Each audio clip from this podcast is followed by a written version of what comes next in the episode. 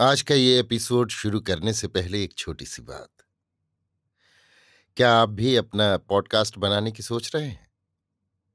तो anchor try कीजिए।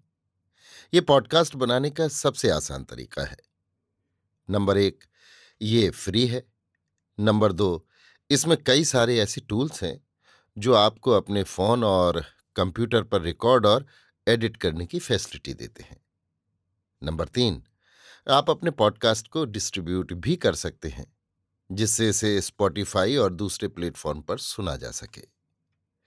तो डाउनलोड कीजिए फ्री एंकर ऐप या विज़िट कीजिए एंकर डॉट एफ़ पर अपना पॉडकास्ट स्टार्ट करने के लिए।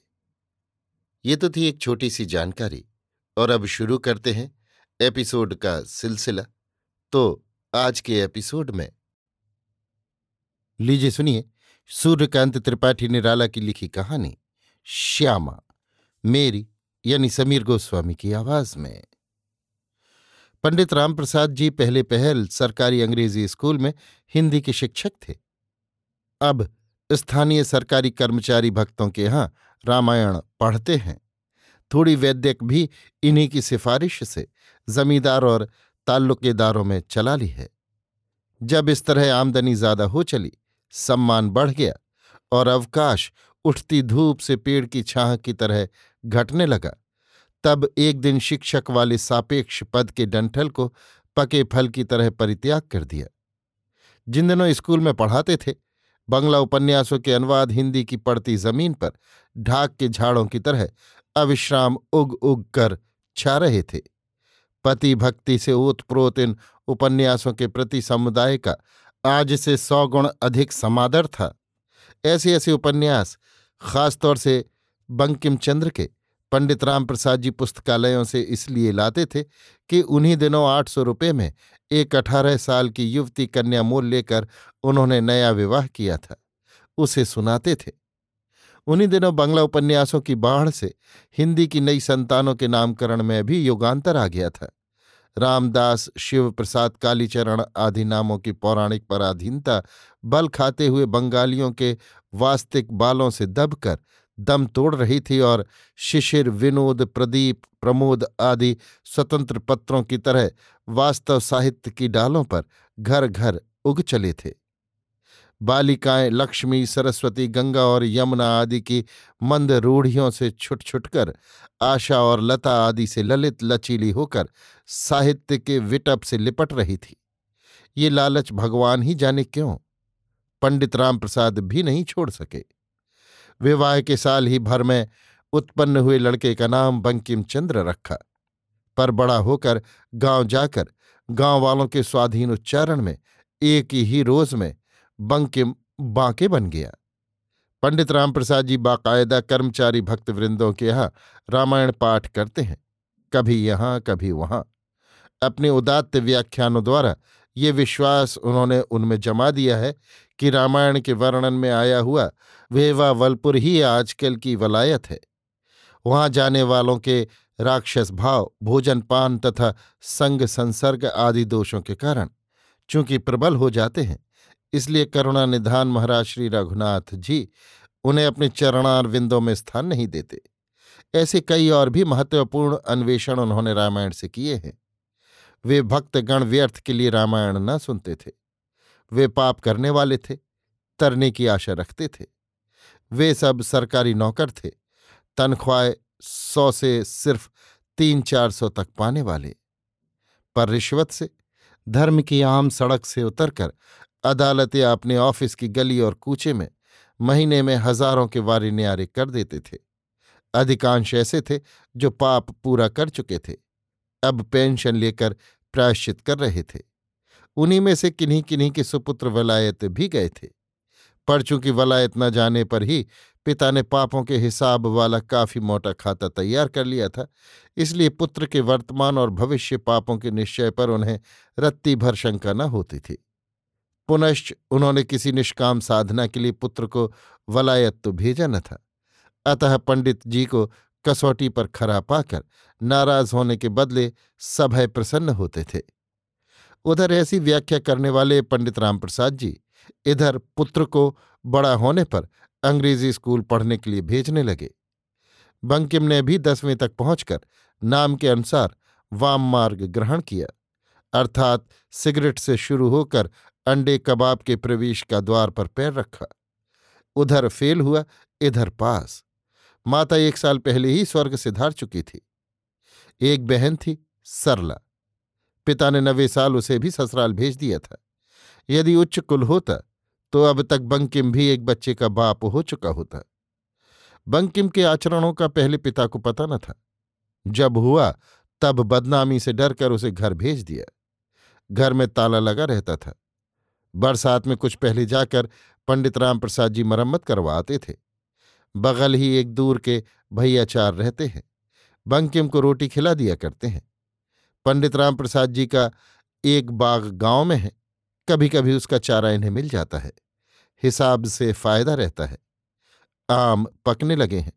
शीघ्र पंडित राम प्रसाद जी भी आम खाने के लिए आने वाले हैं। गाँव की हंसती हुई बाहरी प्रकृति से तो बंकिम को बड़ा प्रेम है। पर रूढ़ियों पर चलती हुई लोगों की भीतरी प्रकृति के तद्रूप घृणा। वहाँ का जीवन जैसे मशीन के चाकों की तरह दूसरे ताप से चल रहा हो, स्वयं लोह खंड की तरह निर्जीव, निष्पन्द। इसलिए वहाँ उसका हृदय नहीं मिलता। सभी के लिए हृदय से वो विदेशी बन गया है। आषाढ़ का महीना एक सप्ताह बीत चुका है। बादलों के टुकड़े आकाश में क्रीड़ा करते हुए इधर से उधर दौड़ रहे हैं। पलकों को हल्की कर, कभी पूरब से पश्चिम, कभी पश्चिम से पूरब को ठंडी ठंडी हवा बह रही है। किसान आमों की अच्छी फ़सल होने से सुखी हैं। सभी के मुरझे कपोलों पर हँसी खेलती है। दो एक दोंगरे गिर चुके हैं। हल चल रहे हैं। कहीं कहीं जुबार, अरहर, तिली, बाजरे आदि बोए जा चुके हैं। कहीं बोए जा रहे हैं। छोटे छोटे कपास के पौधे किसी किसी खेत में उग रहे हैं। ईख लहरा रही है। उठाई मेड़े बारिश से कहीं कहीं छट गई हैं। देहात बरसात के आगम से प्राणों में सुख स्पंद पाकर प्रसन्न है। बागों की हरी हरी घास के मखमली गलीचों पर गाँव के गरीब बच्चे छुई छुअल, गुलहड़, गिल्ली डंडा खेलते, अखाड़े गोड़ कर कूदते, कुश्ती लड़ते हुए अपने अपने आमों की रखवाली कर रहे हैं। सुबह से एक पहर दिन तक गाँव के प्राय सभी बाल वृद्ध युवक, किसानों की स्त्रियाँ, आम लेने पेड़ हिलाने के लिए बागों में ही एकत्र चहल पहल करते हुए मिलते हैं। इन्हीं के बीच अपने बाग में आज बंकिम भी बैठा हुआ है। पिता के शासन से घबराकर अपने भविष्य पट पर अपटु चित्रकार की तरह पूर्ण छवि को खींचने को कांपती परांग मुख तूली का मानसिक शक्ति से फेरता जा रहा है। उसे इस काम में बड़ी देर हो गई, पर कोई पूरी तस्वीर उसके भविष्य साफल्य सी सामने न आई। जैसे तट ज्ञान से शून्य बीच समुद्र में पड़ा हुआ युवक दिग्यंत्र के बिना नाव को इतस्ततः खेता रहता है। इस प्रकार केवल काल्पनिक श्रम वो कर रहा है। उसके घर के लोग बाग से आम बीन कर घर चले गए। धीरे धीरे और और लोग भी रात के गिरे आम बीन कर पकते पेड़ों को हिलाकर, हिस्से लगाकर अपना हिस्सा लेकर पड़ोसियों, हिस्सेदारों के साथ चले गए। बंकिम बैठा सोचता रहा। मधुर मधुर हवा के झोंके से चेतना आने पर पलकें खुली तो देखता है। आकाश और पृथ्वी की सजल श्याम लाभा के भीतर, वर्षा की ही नवयौवना स्वस्थ श्याम प्रतिमा सी। एक युवती बालिका धीरे धीरे असंकुचित मुस्कुराती हुई उसकी तरफ़ आ रही है। बंकिम प्रतीक्षा करने लगा। मन में खोज कर देखा, वो उसे पहचानता नहीं। आवाज़ आई। बालिका बंकिम के बिल्कुल पास आ गई और निसंकोच वैसे ही बोली, तुम कहो तो इधर के गिरे हुए आम बीन लू? उसके चेहरे की ओर देखकर उसे गरीब किसान की लड़की जानकर बंकिम ने कहा, बीन लो। बालिका धीरे धीरे चल दी। चार कदम चली थी कि ए पुकार कर बंकिम ने पूछा, तेरा नाम क्या है? बंकिम की इस बेवकूफ़ी पर शहर के अहमकों की हेकड़ी वाली सुनी कुछ बातें एक साथ उसे याद आ गईं। मन ही मन हंसकर बंकिम को क्षमा कर बोली, मेरे घर के सामने से तो रोज आते हो, मेरे बाप को नहीं जानते क्या? कहकर द्रुत लाज के पग एक पकते पेड़ के नीचे जा, आम बीनने लगी। बंकिम को उसका ये वाक्य पूरा रहस्यवाद जचा। उसका पिता कौन है? उसका घर कौन सा हो सकता है? जो कई घर गली से होकर निकलते हुए पड़ते हैं उनमें। ये कुछ बंकिम की समझ में न आया। जो कुछ वो समझ सका, वो बालिका की ही खुली बात का मर्म, उसका निर्भय व्यवहार, उसका अनुपम स्वास्थ्य था। शहर में अनेक पढ़ी लिखी विचारों में बढ़ी हुई बालिकाएँ उसने देखी थीं, पर इतना आकर्षण उसे उनमें नहीं मिला। इसके चपल लावण्य में वो न समझ सका कि लुभाने वाला, मन को बलात् वशीभूत कर लेने वाला कौन सा जादू था। बैठा एक टक उसे देखने लगा। बालिका घूम घूम कर अच्छे अच्छे पेड़ों के आम उठाती रही। गति में वो बिल्कुल नहीं भटकती, जैसे अच्छे आम वाले पेड़ पहले से पहचानती हो। देखते हुए बंकिम को स्वभावतः उसके पिता को जानने के बहाने बातचीत करने का कौतूहल हुआ। वो उठकर उसकी ओर चला। बालिका का आंचल आमों से भर चुका था। तुम्हारे बाप का क्या नाम है? पास आकर अग्ग की तरह ताज्जुब से पूछा। बेवकूफ़ समझकर वो फिर मुस्कुराई। क्यों? खिलकर बोली, मेरे बाप का नाम सुधुआ है। कहकर चलने को हुई तो बंकिम ने साहृदय यज्ञ की तरह फिर पूछा, तुम्हारा नाम क्या है? हंसकर आप ही अपने में हवा की तरह लिपट कर बालिका बोली, मैं अपना नाम नहीं कहती। द्रुत फिर खाई की ओर चल दी। बंकिम खड़ा देखता रहा। वो खाई पार कर गाँव को चली गई। सुबह को दूसरे दिन बाग जाते समय द्वार पर ही सुघुआ बंकिम को मिला। पालागन कर आमों के लिए बार बार विनयपूर्ण प्रशंसा करने लगा कि बड़े मीठे आम कल उसके बाग के उसने खाए। ईश्वर करे जल्द उसका विवाह हो। घर बहू आए। सिलसिले में ये भी उसने कहा कि अब के तंग दस्त रहने के कारण वो आम मोल नहीं ले सका। नहीं तो बंकिम के बाग की बगल में ही शुक्लों के हजारे में वो कई साल तक एक रुपए का हिस्सा लेता रहा है। इतनी बात के बाद उससे कुछ बातचीत करना बंकिम का फ़र्ज़ हो गया। उसने पूछा कि इस साल वो तंग दस्त क्यों हो गया? और उससे छुटकारा पाने को वो कुछ कर रहा है या नहीं? किसान अपने दुख की बात बड़े करुण साहित्यिक ढंग से कहते हैं। यदि कोई सहृदय श्रोता मिल जाए, सुघुआ खड़ा था। बंकिम को बैठने के लिए चारपाई डालकर एक बगल ज़मीन पर बैठ गया। हथेली से अपना सिर पकड़कर कुछ खांस कर संभल कर बोला, महाराज, आठ रुपये बीघे के हिसाब से जिमीदार दयाराम महाराज ने तीन बीघे खेत दिए थे। मैंने कई साल तक खेतों को खूब बनाया, खाद छोड़ी। जब खेत कुछ देने लगे, तब पर साल इन्होंने बेदखल कर दिया। पहले इजाफा लगान बीघा पीछे पाँच रुपए मांगते थे। अपने पास इतना दम न था। खेत छोड़ दिए। पर किसान जाए कहाँ? क्या खाए? फिर उन्हीं जिमीदार दयाराम महाराज के पैरों नाक रगड़नी पड़ी। उन्होंने पाँच रुपए बीघे पर ढाई बीघे का एक खेत दिया। खेत बिल्कुल ऊसर है। मैं जानता था, पर लेना पड़ा। खेती न करें तो महाजन उधार नहीं देता। भूखों मरा नहीं जाता। खेती में साढ़े बारह का पूरो पूर डांड पड़ गया, कुछ न हुआ। एक बैल था, साँझ में जोत लेते थे, वो भी मरा। इधर श्यामा की अम्मा थी, वो भी भगवान के यहाँ गई। परमात्मा ने सब तरफ़ से बैठा दिया। अफसोस अफसोस, मुझको भी दमा हो गया। काम होता नहीं, उस किस्त का किसी तरह पाँच रुपया चुकाया था। अब के कुछ भी डॉल नहीं, बरखा आ गई। छप्पर वैसा ही रखा है। कहाँ से पैसे आवें जो छाया जाए? मेहनत मजूरी का बल नहीं है। श्यामा दूसरे की पिसौनी करती है, तब दो रोटी तीसरे पहर तक मिलती हैं। बूढ़े सुघुआ को ज़ोर की खांसी आ गई। घर के भीतर चक्की चल रही थी। जब सुघुआ संभला, तब बंके मुठकर खड़ा हो गया। ऐसी स्थिति में वो क्या कर सकता है, उसकी समझ में न आया। सुघुआ भी केवल करुणा प्राप्त करने के सिवा उससे दूसरी मदद न चाहता था। वो भी जानता था, ये अभी खुद अपने मुख्तार नहीं है।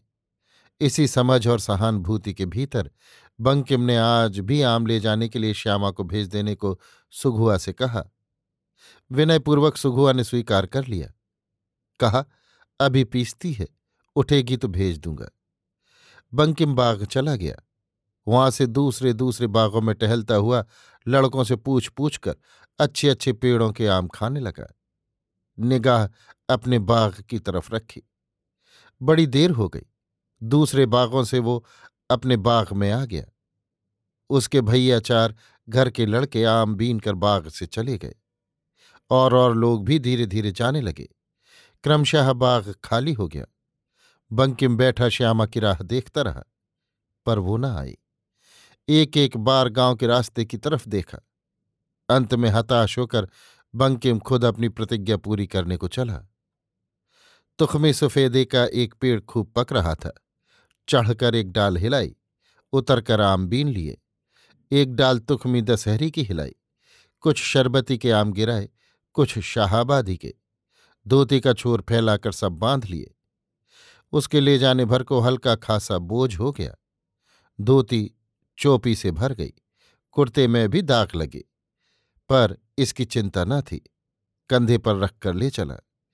एक साधारण किसान को इस तरह एक ब्राह्मण का आम ले जाकर देना कहाँ तक ठीक है, उसने कभी नहीं सोचा। उसे इस तरह ढोकर आम देते हुए देखकर लोग क्या सोचेंगे?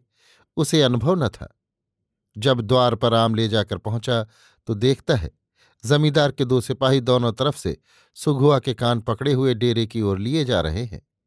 श्यामा सजल आँखों से एक टक पिता को देख रही है। आम क्या करे? बंकिम कुछ सोच न सका। जैसा पहले सोच रखा था, उसी के अनुसार जैसे नियंत्रित यंत्र हो, श्यामा के सामने गांठ खोलकर कुर दिया। इस समय एक सिपाही ने फिर कर देखा। एक सहृदय मनुष्य को देख दुखी श्यामा ने कहा, मेरे बापू को पकड़े ले जा रहे मारेंगे। तुम बचा लो। सुगुआ की वैसी दशा देखकर सिपाहियों पर बंकिम को गुस्सा आ गया था। कड़ेपन से पूछा, क्यों मारेंगे? साढ़े सात रुपये लगान के बाकी है। कहकर आंचल से श्यामा ने आँसू पहुँच लिए। बंकिम झपटता हुआ चला गया। बंकिम के पास रुपए न थे। हाथ में एक अंगूठी सोने की थी। उस पर कुछ कीमती एक नग था। पिता से उसने सुना था, अंगूठी दो सौ रुपये की है। भैयाचार के घर रुपए देने के सिवा पाने की आशा न थी। निकट ही दूसरे गाँव में एक अच्छे महाजन थे।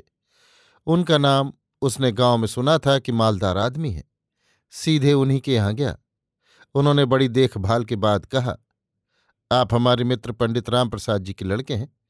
आपको ज़रूरत पड़ गई है, इसलिए हम तीस रुपये आपको देते हैं। यों हमारी निगाह इसमें दस रुपये से ज़्यादा का सोना नहीं। और नग के लिए चार पाँच जोड़ लेते हैं। नग के हीरे से एक शीशे को खरोच कर हीरे की पूरी परीक्षा कर उन्होंने कहा, बंकिम को लगा तो बहुत बुरा, पर उपाय न था। वो उस अंगूठी की कीमत से सुधुआ का दारिद्र्य भी दूर कर देने का हौसला लेकर गया था। सोचा था बेचकर लगान चुकाकर गाँव से भगने का सिर्फ़ रास्ता खर्च लेगा, बाकी सब सुघुआ को देकर गाँव के कसाई जमींदार को समझा दिया जाएगा कि गरीब किसानों को किस तरह प्यार करना धनी कहलाने वालों का धर्म होता है। पर आशा की वहाँ जड़ ही कट गई। अंगूठी रेहन कर सिर्फ़ तीस रुपए लेकर वो तेज कदम सीधे डेरे को गया। तब तक वहाँ सुगुआ की सब दशा हो चुकी थी। बैंत की मार से उसकी पीठ फट चुकी थी। नीम के पेड़ के नीचे बेहोश मुँह के बल पड़ा था। मुश्कें बंधी थीं। सामने गलीचा बिछे तख्त पर जमींदार दयाराम दोहरे के बाद तंबाकू खाने का उपक्रम कर रहे थे। गाँव के भले आदमी कहलाने वाले प्रायः सभी लोग चारपाइयों पर बैठे बली के बकरे की निगाह से मालिक दयाराम की ओर देख रहे थे। दोनों सिपाही तख्त के सामने लठ लिए हुए खड़े थे। सुगुआ को देखकर बंकिम को कुछ क्षण काट सा मार गया। निश्चल देखता रहा, फिर आगे जमींदार की ओर बढ़ा। जमींदार लोग व्यवहार कुशल होते ही हैं। फिर दयाराम पर विद्या ने भी ठेठ जमींदारों पर किसी दया नहीं की। अपना काम और अदालत के कागजात ये आप देख लेते हैं। आदर से बुलाकर बैठा कराने का कारण पूछा।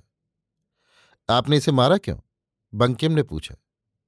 भाई मेरे, तहसील वसूल का तो ये कायदा ही है।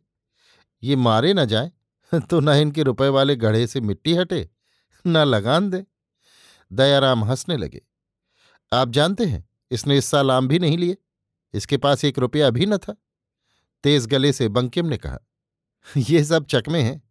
बाहरी ऐसा रूपक न बांधे तो भीतर की बात खुल जाए।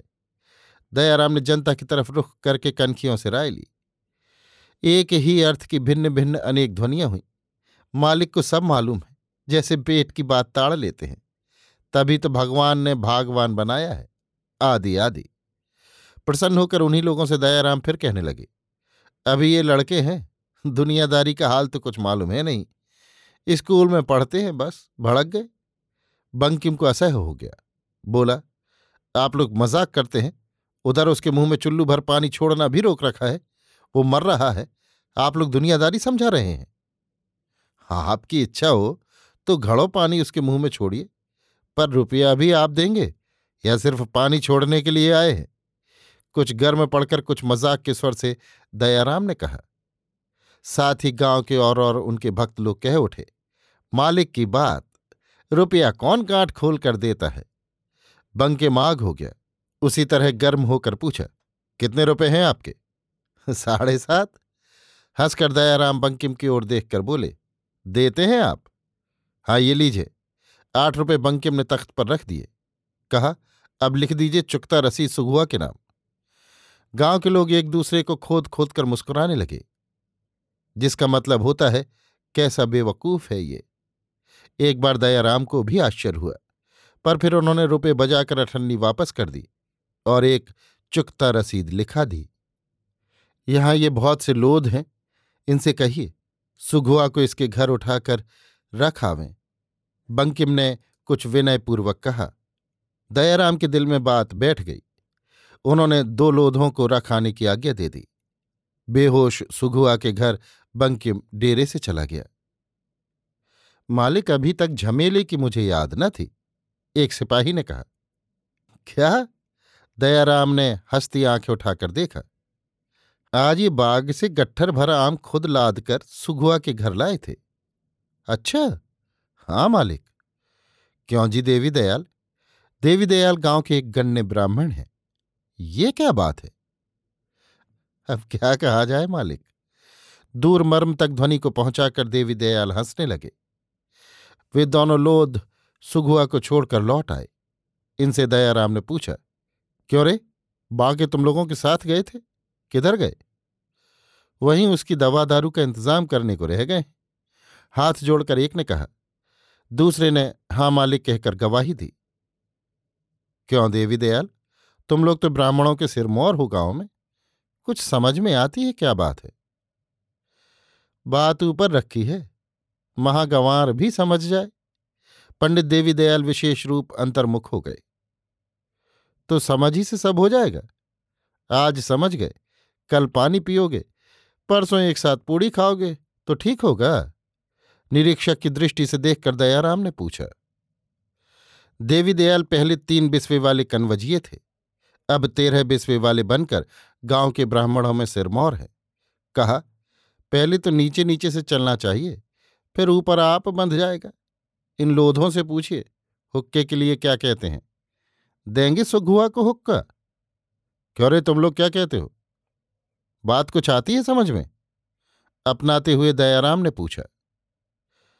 अब भी कुछ बाकी समझने को रह गया है मालिक। कल से हुक्का पानी कोई देगा तो आप भुगतेगा। लखुआ ने पूरे आत्मसंप्रदान के स्वर से कहा।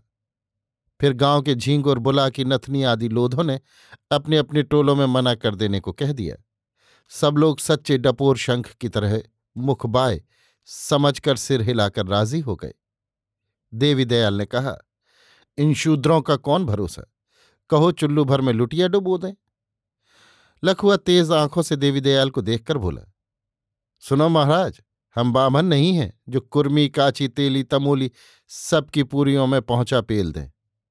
हमें लोध लोध का बच्चा कभी न कच्चा। अब खरी न कहलाओ। रूका बुआ को लोगों ने पकड़ा, सबने छोड़ दिया। फिर तुम ही पिलकर सत्यनारायण की कथा में खा आए।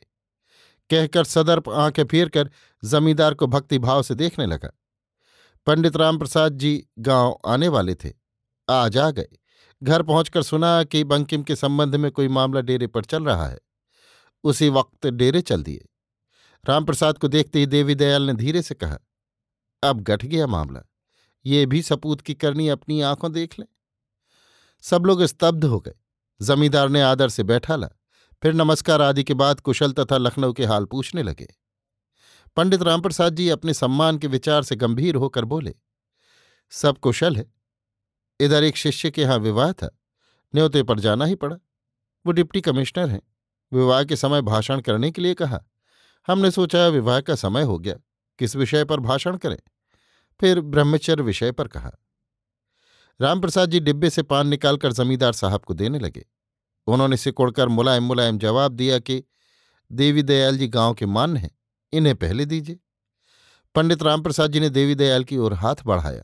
उन्होंने कहा अभी स्नान नहीं हुआ। आप मालिक को ही दीजिए।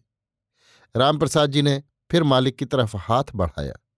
उन्होंने पान ले तो लिए, पर सामने के कागज़ के टुकड़े में लपेट कर रख दिए।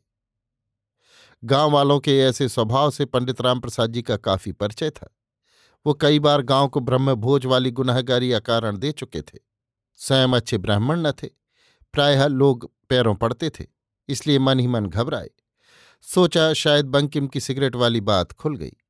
इधर एक आदमी को जमींदार साहब ने एकांत में बुलाकर सुगुआ का मकान देखाने के लिए चुपचाप भेज दिया। वहाँ बांके है या नहीं, वो देख कर बतलाए। फिर बैठकर फालतू बातचीत करने लगे। लौटकर आदमी ने संवाद दिया कि बांके वहीं पर है। तब अपने लोगों के साथ रामप्रसाद जी को एक आवश्यक दृश्य दिखलाने के उत्साह से लेकर जमींदार साहब सुगुआ के मकान की तरफ़ चले। रास्ते में कहा, आज सुगुआ की तरफ़ से साढ़े सात रुपये लगान के बांके ने दिए। गाँव में लेन देन करने के इरादे पर शायद आपने बांके को भेजा है। पंडित रामप्रसाद जी सूख गए कि ये माजरा क्या है? प्रकाश्य बोले, हमने तो ऐसी सम्मति उसे नहीं दी।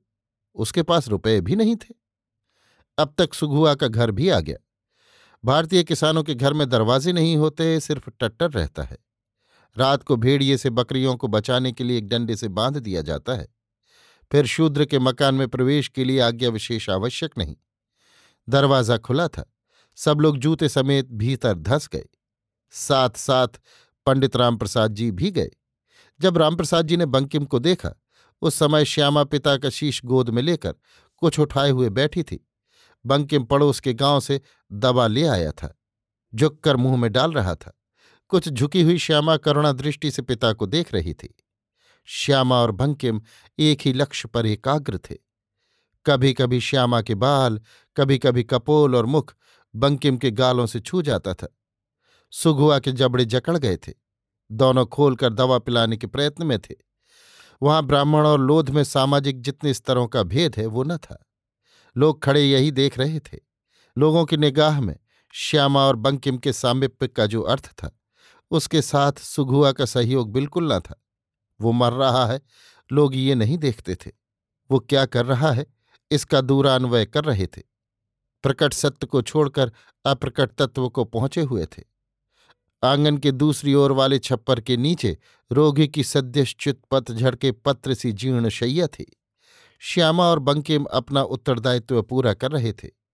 लोगों की आहट नहीं सुनी। जब बंकिम दवा पिला चुका और साश्चर परीक्षक की दृष्टि से देख रहा था कि दवा मुँह से निकली आ रही है। उसी समय पिता की नीति धर्म से गुरु वज्र गर्जना सुनी। क्यों चमार? धर्म को धोकर पी गया? पिता के हितगर उपदेश से ताड़ित अनेकानेक भावनाओं की तड़ित बंकिम की नसों में तेज बह चली। अपनी स्थिति मनुष्यता की क्षिति पर खड़ा होकर अच्छी तरह समझा दे। ये इच्छा बलवती हुई। मानसिक दृश्य को बल पहुंचाकर केवल शक्ति बन गई। वो कुछ कह न सका। जो कुछ कहने को चला था, उसी ने रोक दिया।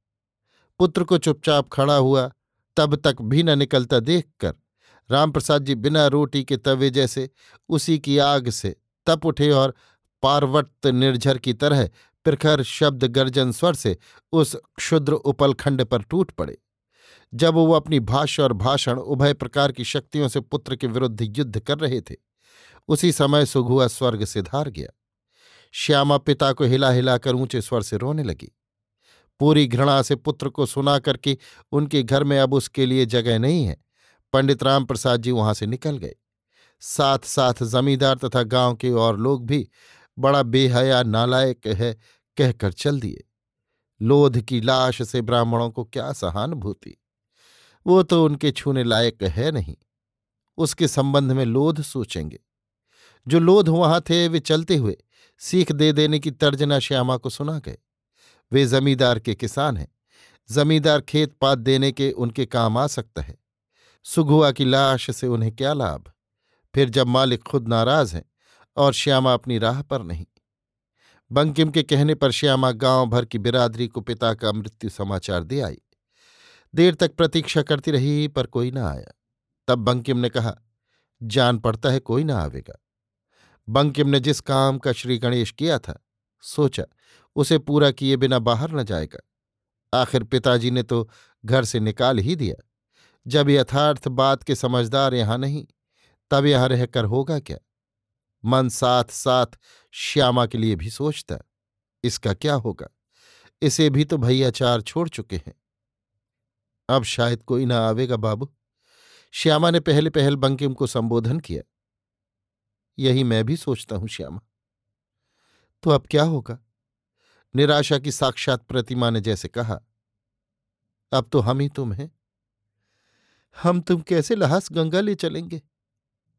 लाश गंगा पहुंचाना कठिन है। श्यामा, तुम्हारी शादी हो चुकी है। हाँ तुम्हारी ससुराल यहाँ से कितनी दूर है? वो है जगतपुर में।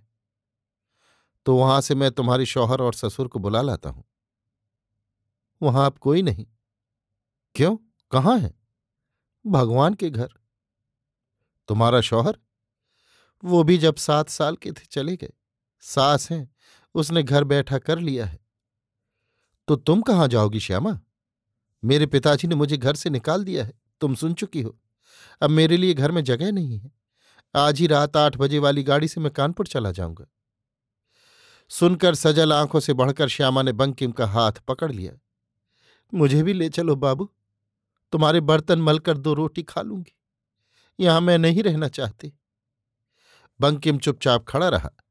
न जाने कहाँ से एक शक्ति ने आकर उसे उभाड़ दिया। कहा अच्छा सुनो, फावड़ा ले आओ। अब और जगह नहीं, तुम्हारे पिता को यहीं रखेंगे। श्यामा ने फावड़ा निकाल कर दिया। बंकिम लाश के बराबर लंबी जगह अंदर जाकर खोदने लगा। पहले कुछ देर तक श्यामा देखती रही। फिर दुख में भी मुस्कुराकर आकर फावड़ा पकड़ लिया। बोली, तुमसे नहीं बनता, मुझे दे दो। बंकिम हाफने लगा था, फावड़ा दे दिया। कौछी का कांचा मारकर श्यामा खोदने लगी। बंकिम कुछ दम लेकर बोला, तुम्हें आदत है, तुम खोदो, तब तक मैं कफन खरीद लाऊं, कहकर वो पास के गाँव चला गया। आज इस रास्ते लोधों का निकलना बंद है। जमींदार डेरे पर ये कहकर गाँव गए हैं कि जब तक दोनों हमारे पास ना आवें और माफ़ी ना मांगें, तब तक कोई इनसे बातचीत ना करे। जब बंकिम श्यामा के पास आया, तब गढ़ा तैयार हो चुका था। सुंदर खुदा था। एक बार खड़े खड़े बंकिम ने देखा, फिर कहा, श्यामा, अब तुम दो घड़ा पानी ले आओ। लाश को रखकर एक में तुम नहा लेना, एक में मैं। लोहे का एक ही घड़ा है? विनम्र स्वर से श्यामा ने कहा, मिट्टी लोहे किसी के भी हो, पानी ले आओ। श्यामा एक मिट्टी और एक लोहे का घड़ा लेकर पास के खेत वाले कच्चे कुएँ से पानी लेने चली। तीन चार स्त्रियाँ खेत में मिलीं, देखकर आपस में बतलाने लगीं। ऐसा जगुआ गाँव में अब तक तो किसी ने न किया था। एक यही नौखे की जवान हुई है। श्यामा के कानों में आवाज़ पड़ी, पर पल के झुकाकर चली गई। मन में कहा, ये अपने काम आने वाली पड़ोसने है। घड़े भरकर लौट आई। तब बंकिम ने लाश उठाने के लिए बुलाया। पैरों की तरफ़ श्यामा ने पकड़ा, सिर की तरफ़ बंकिम ने। मौन कपोलों से बह बहकर श्यामा के आँसू पिता के चरणों को धो रहे थे।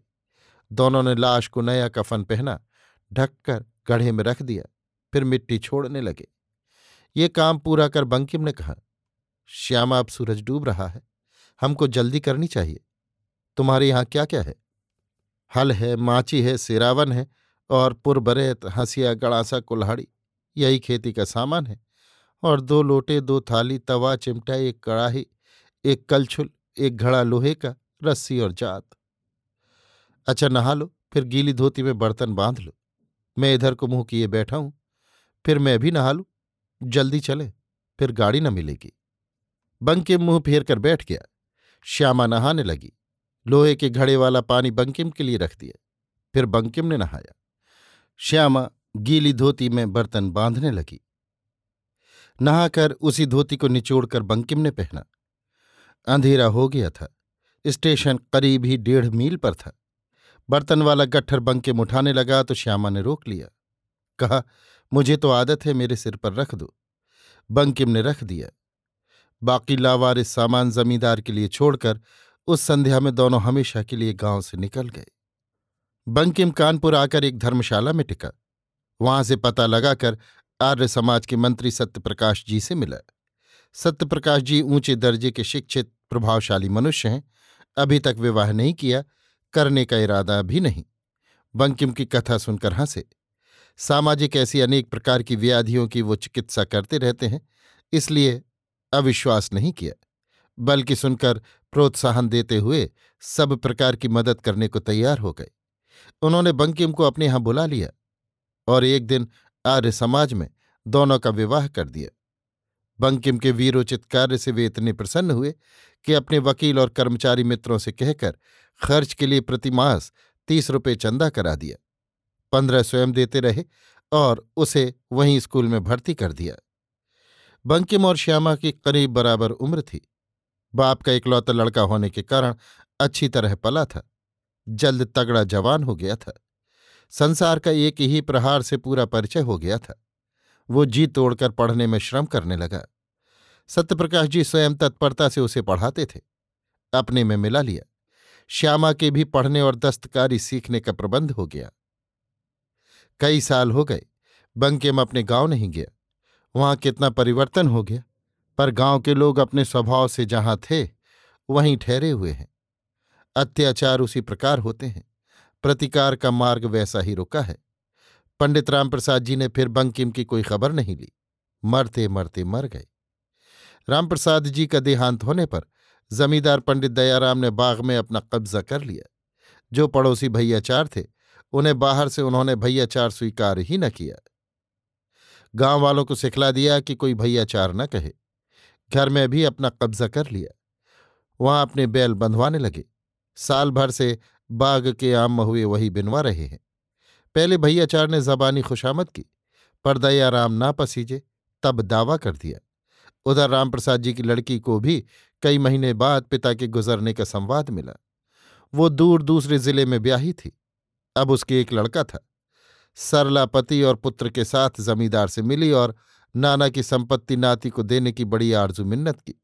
पर जमींदार ने कहा, हम दूसरे गाँव में रहते हैं, हमको कुछ पता नहीं। आप उन्हीं की लड़की है, आप अदालत से ले लीजिए। फलतः नाबालिग बच्चे के बली ने अदालत में दरख्वास्त दे दी। भैयाचार को भी इससे अपने हक के लिए लड़ने की हिम्मत हुई।